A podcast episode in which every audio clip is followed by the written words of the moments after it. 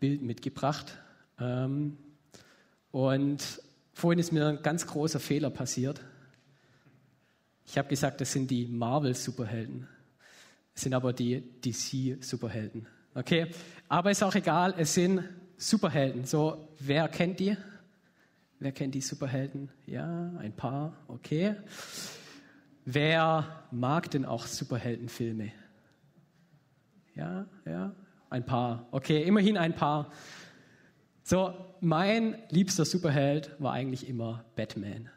So, Batman, so ein richtiger Mann. So starker Typ, fährt lauter coole Autos. So, er ist eben so ein richtiger Held. Warum sind aber Superheldenfilme eigentlich so beliebt? Ich glaube, das liegt daran, dass es um Gerechtigkeit geht. So, wir Menschen, wir lieben eigentlich Gerechtigkeit. Jeder soll das bekommen, was er auch verdient hat. Und dafür sorgen Superhelden. Superhelden sorgen für Gerechtigkeit. Aber bei Jesus war das anders. Ich habe noch mal ein Bild mitgebracht. So, Jesus sitzt mit den Superhelden zusammen und erklärt ihnen, wie er die Welt gerettet hat. Und genau darum soll es heute auch gehen. Wie hat Jesus eigentlich die Welt gerettet? Wie hat er dich gerettet und wie hat er mich gerettet? So, in der Bibel finden wir auch immer wieder das Prinzip von Gerechtigkeit. So zum Beispiel Zahn um Zahn, Auge um Auge. Ich glaube, nach dem Prinzip hätten wir heute ziemlich viele blinde Menschen und die Zahnärzte würden profitieren. Das Prinzip bei Jesus ist aber ein anderes. Jesus sagt nämlich, wir sollen vergeben. Wir sollen nicht nur einmal vergeben, wir sollen nicht nur zweimal vergeben, sondern auch nicht nur siebenmal vergeben, sondern wir sollen siebenmal, siebzigmal vergeben. Und da wird deutlich, Jesus ist ein Freund der Sünder. So steht zum Beispiel auch in Lukas 19, Vers 10, da steht der Menschensohn, also Jesus, ist gekommen, um zu suchen und selig zu machen, was verloren ist. Also Jesus ist gekommen, um Freundschaft zu Gott wieder zu ermöglichen, dass wir zu Gott kommen können. So, Jesus ist nicht gekommen, um Religion zu retten, um irgendwelche religiösen Taten zu fordern und zu rechtfertigen, sondern er ist gekommen, um Sünder anzunehmen und um Menschen zu retten. Und genau das beweist er auch in der wohl härtesten Situation in seinem Leben.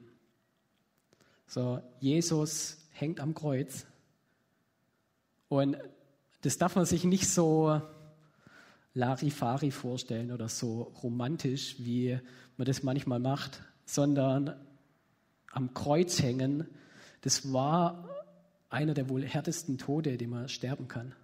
Also das ist ein Todeskampf.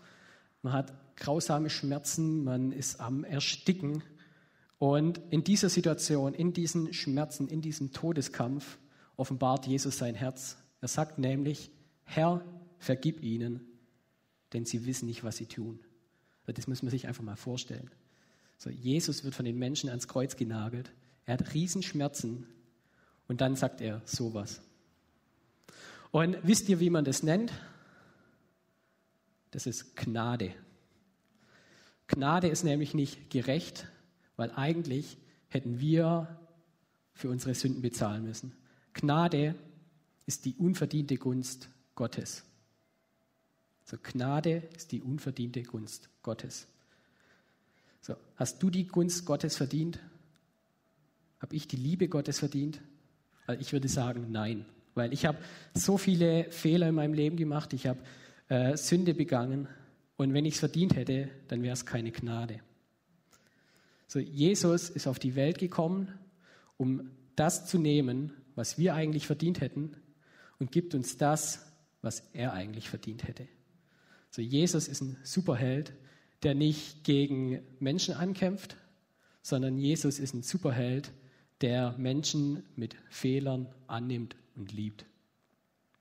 Jesus stirbt am Kreuz für unsere Sünde, für unsere Fehler, Das ist das, was wir verdient hätten. Die Strafe für unsere Sünde oder die Folgen unserer Sünde. Aber Jesus gibt uns das ewige Leben. So, und genau diese Gnade zieht sich durch das Wirken von Jesu Leben. Und ich habe heute eine Bibelstelle mitgebracht, Markus 2, Vers 13 bis 17. So, ich lese die gleich einmal komplett vor und dann gehen wir die Bibelstelle Stück für Stück durch. Das heißt, ihr müsst heute ein bisschen aufmerksam sein, ihr müsst ein bisschen aufpassen und zuhören, damit ihr auch alles mitbekommt.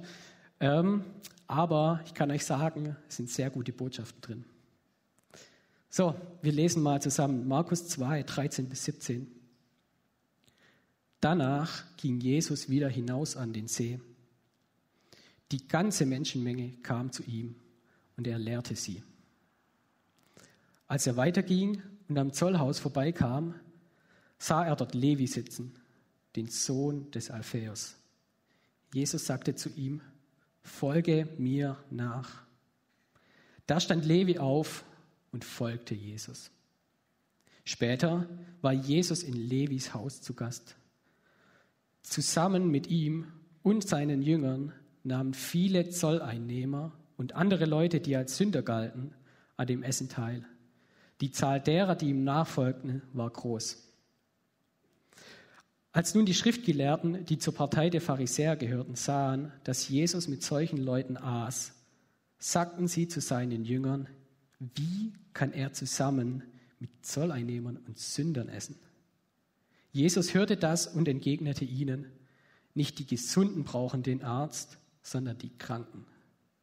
Ich bin nicht gekommen, um Gerechte zu rufen, sondern Sünder. So, wie gesagt, wir gehen jetzt gleich nochmal Stück für Stück durch. So, seid ihr noch bei mir? Sehr gut. Also, wir starten mit Markus 2, Vers 13. Danach ging Jesus wieder hinaus an den See. Die ganze Menschenmenge kam zu ihm und er lehrte sie. So, wo befindet sich Jesus? An einem See. So, für die Bibelkenner unter uns, ähm, das ist an sich keine besondere Situation. Jesus ist immer wieder am See. Jesus beruft am See die ersten Jünger. Ähm, er geht an den See, um dort zu lehren. Und er geht ja immer wieder an den See und trifft dort das Volk. Und ich finde, es ist eine ziemlich coole Tatsache, weil Jesus wartet nicht in der Synagoge, Jesus wartet nicht in der Kirche, Jesus wartet nicht an einem besonders heiligen Ort auf besonders heilige Menschen, sondern er geht an den See. Er geht dahin, wo normale Menschen sind. Er geht dahin, wo Menschen sind wie du und wie ich und er begegnet ihnen. Und das ist ein Verhalten, das wir uns auch zu Herzen nehmen sollten. Das ist ein Verhalten, das wir uns als Kirche zu Herzen nehmen sollten. So, nicht in der Kirche zu warten, sondern dorthin gehen, wo, ja, wo man leicht zu finden ist, wo wir normalen Menschen begegnen. Und genau deshalb bin ich auch froh, dass es hier in der FOMI eine Lebensgruppe gibt wie die Schatzsucher oder den Altersheimchor, die wirklich rausgehen die dorthin gehen, wo man Menschen begegnet, die dorthin gehen, wo Menschen sind, die Jesus noch nicht kennen. Ich glaube aber auch, dass wir uns es nicht nur als ganze Kirche zu Herzen nehmen sollten, sondern auch als einzelne Person. So, wie cool wäre es denn, wenn wir da, wo wir sind, wenn wir an unserer Arbeitsstelle, wenn wir in der Schule, an der Uni, wo auch immer wir unterwegs sind, wenn wir da, wo wir normalen Menschen begegnen, wo wir Menschen begegnen, die Jesus noch nicht kennen, wenn wir da Licht sind, wenn wir da die Liebe Gottes ähm, ja, groß machen. Ich glaube, dass dann wirklich Menschen Jesus kennenlernen können, dass dann Menschen die Liebe Jesu kennenlernen können. So, wir schauen weiter im Text. Markus 2, Vers 14.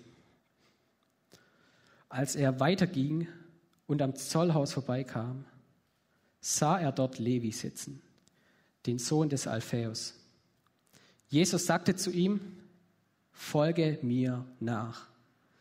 Da stand Levi auf und folgte Jesus. So, Jesus beruft Levi. Wer war dieser Levi? So, Levi war ein Zöllner.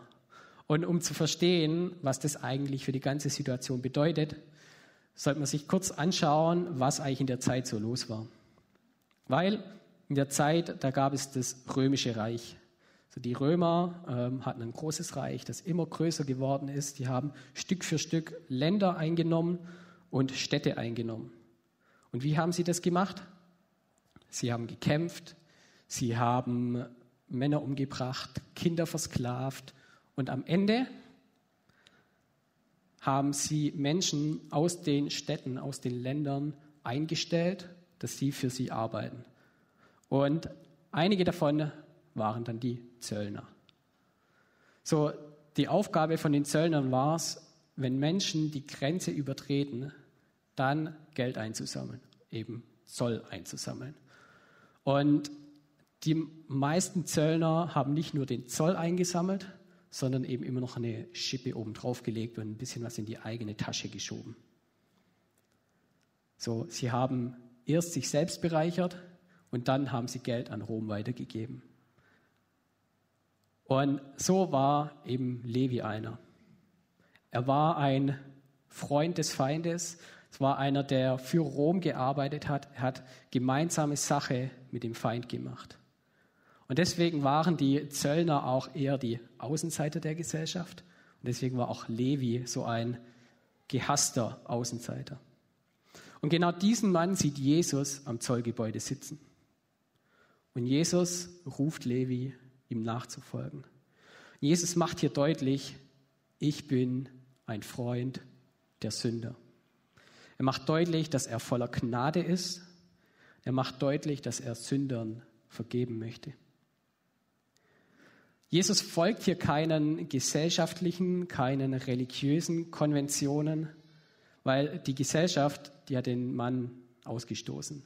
Die Religiösen, die haben ihn obendrauf noch verurteilt. Aber Jesus macht es ganz anders, weil Jesus begegnet ihm mit Liebe und mit Gnade. Und wegen dieser Gnade, wegen der transformierenden Kraft der Gnade, wird Levi vom Sünder, vom Betrüger zum Jesus-Nachfolger. Er wird von einem Mensch, ähm, der ja erstmal für sich selbst lebt, zu einem, der anderen helfen möchte. So, er verändert sich von Grund auf. Und warum?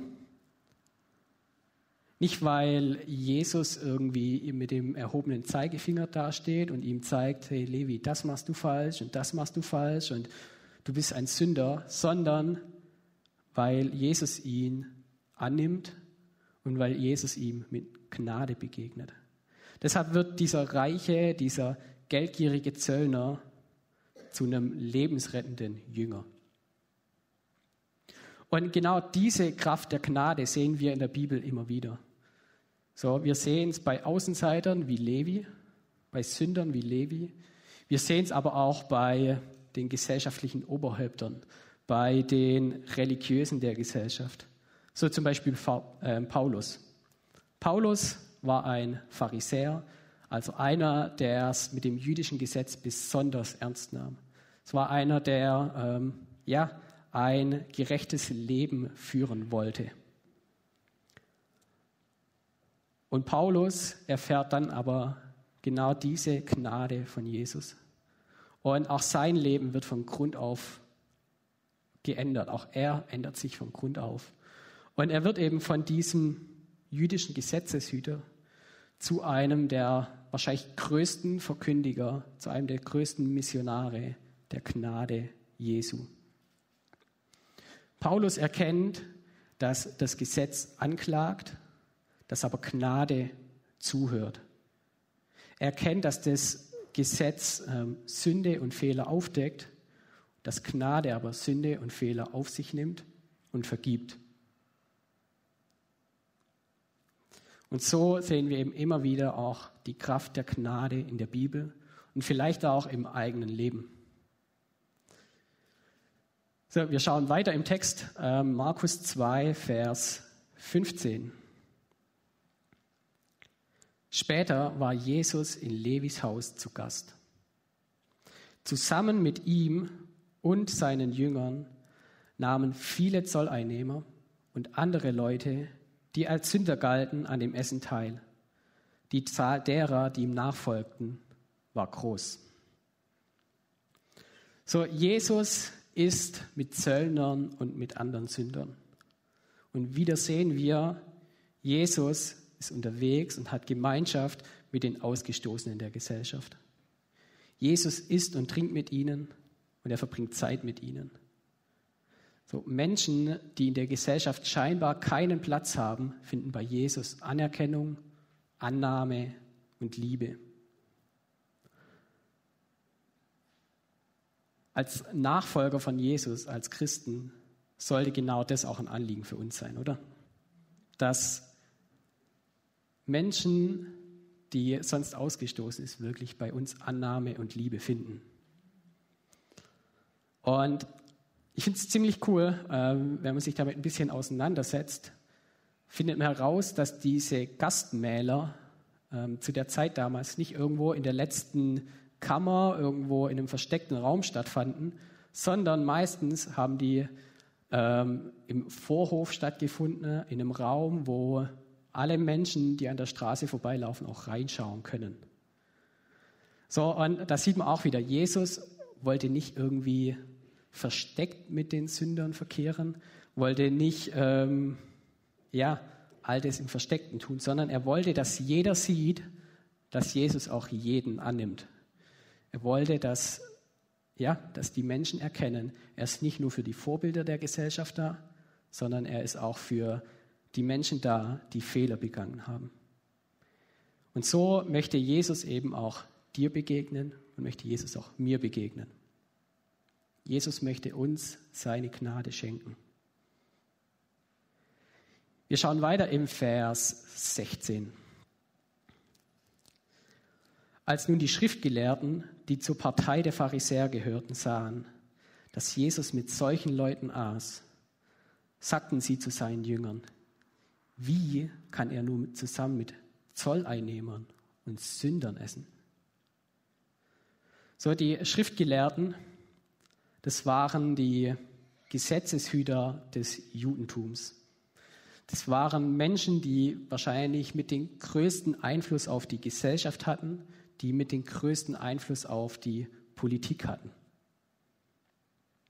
Und genau diesen Menschen war diese Gemeinschaft, die Jesus mit den Sündern hat, ein richtiger Dorn im Auge. Für die war das nicht vereinbar, dass ein Jude, ein Gerechter Gemeinschaft hat mit einer, mit Sündern. Und da wird wieder deutlich, Jesus hält sich nicht an irgendwelche menschengemachten Konventionen, nicht an irgendwelche Regeln. So, Jesus möchte lieber den Willen Gottes befolgen, als Menschen zu gefallen. Und ich habe mich gefragt, hey, sind wir Christen nicht manchmal wie so Pharisäer, oder? Häufig haben wir doch auch den Ruf, dass wir anklagen, dass wir Menschen verurteilen, dass wir Menschen darauf beurteilen, was sie tun. Aber dafür sollten wir eigentlich nicht bekannt sein.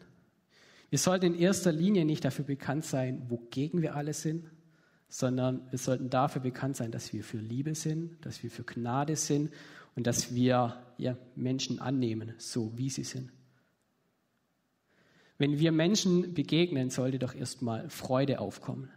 Das sollte Hoffnung aufkommen und nicht Angst vor Anklage. Wir sollten Menschen nicht anklagen, sondern in erster, Liebe, äh, in erster Linie mit Liebe annehmen. Dann kann auch diese Kraft der Gnade wirken. Dann können Menschen die Liebe Gottes, die Liebe Jesu und diese Gnade erfahren. Und so steht zum Beispiel auch in Apostelgeschichte 5, Vers 29, da steht, man muss Gott mehr gehorchen als den Menschen. So, nochmal die Frage, ähm, so, wenn du heute hier bist und du sagst, du bist Christ und du bist Jesus-Nachfolger, solltest du dir die Frage vielleicht mal stellen, nämlich, ist mir, ist dir der Wille Gottes wichtiger als die Anerkennung bei Menschen. So, wir kommen zur eigentlich wichtigsten Stelle in dem ganzen Text, nämlich zum Vers 17. Da steht, Jesus hörte das und entgegnete ihnen. Nicht die Gesunden brauchen den Arzt, sondern die Kranken. Ich bin nicht gekommen, um Gerechte zu rufen, sondern Sünder. So, Jesus antwortet auf diese Frage. Und Jesus antwortet mit dem Bild vom Arzt und vom Kranken. Und Jesus verharmlost hier nicht irgendwie die Taten des Zöllners. Er sagt nicht, ja, er hat keine Fehler gemacht oder so, sondern er zeigt vielmehr, dass dieser Mensch wirklich einen Arzt braucht, dass dieser Mensch wirklich Hilfe braucht. Und so brauchen wir eben auch die Hilfe. So wie ein Kranker einen Arzt braucht, so brauchen wir die Gnade und Vergebung Jesu. So, ich hatte ähm, die letzten Monate mit meinem Auge zu kämpfen. Ich hatte eine ähm, Hornhautentzündung ähm, und ich musste zum Augenarzt gehen. Ohne Augenarzt würde ich auf dem Auge heute wahrscheinlich nichts mehr sehen. Und so wie ich wegen meinem Auge den Augenarzt gebraucht habe, so brauche ich auch die Liebe und die Gnade Jesu in meinem Leben, um zu Gott zu kommen und um vor Gott gerecht zu werden.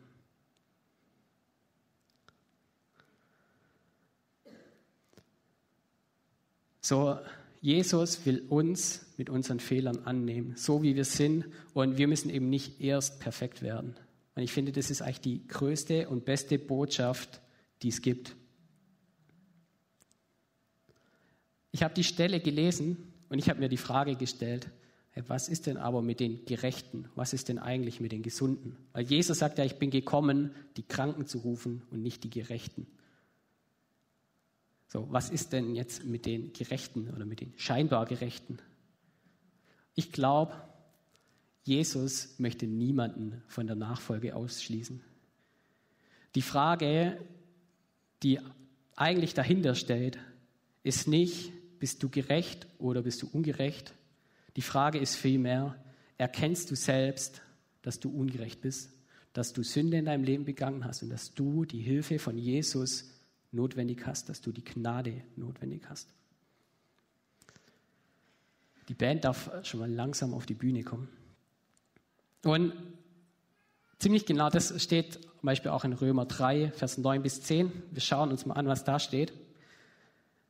Da steht, wie ist es denn nun? Sind wir als Juden oder auch wir als Christen den anderen Menschen gegenüber im Vorteil? Oder sind wir es nicht?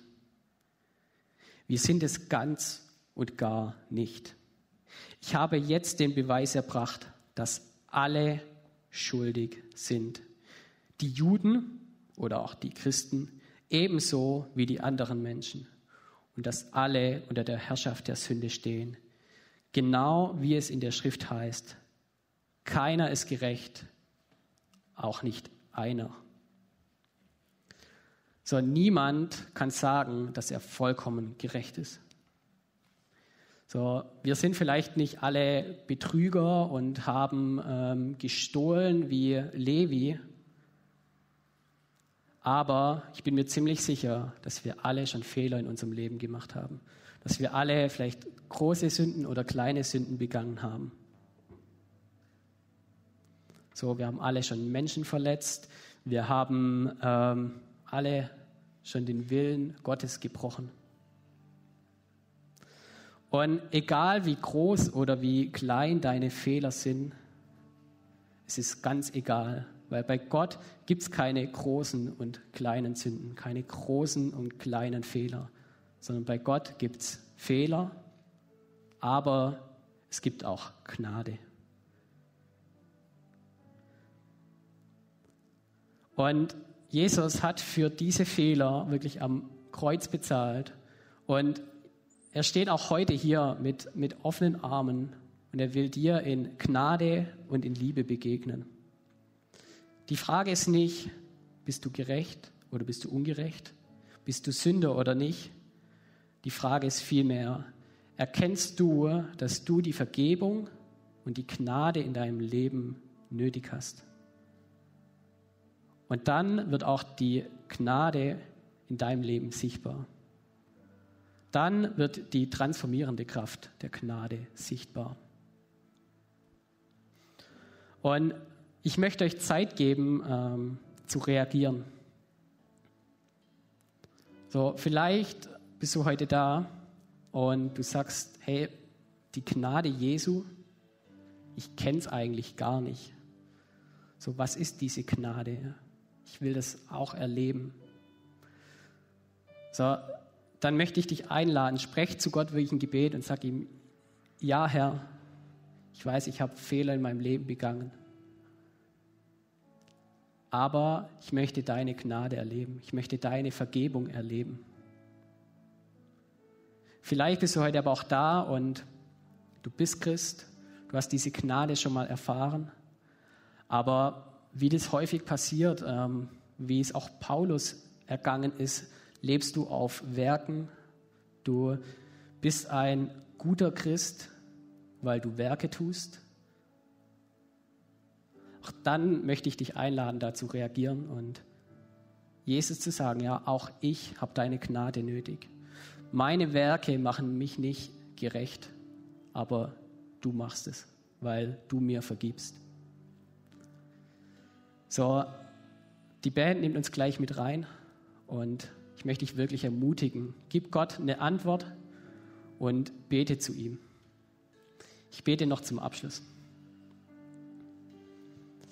Vater, ich danke dir für deine Gnade. Ich danke dir, dass du dich klein gemacht hast, dass du als Jesus auf die Erde gekommen bist und dass du am Kreuz gestorben bist für unsere Sünden, dass wir in Gemeinschaft mit dir leben können, Herr. Und ich möchte dich wirklich bitten, dass wir erleben, wie deine Gnade in unserem Leben wirksam wird und wie deine Gnade uns verändert, Herr. Amen.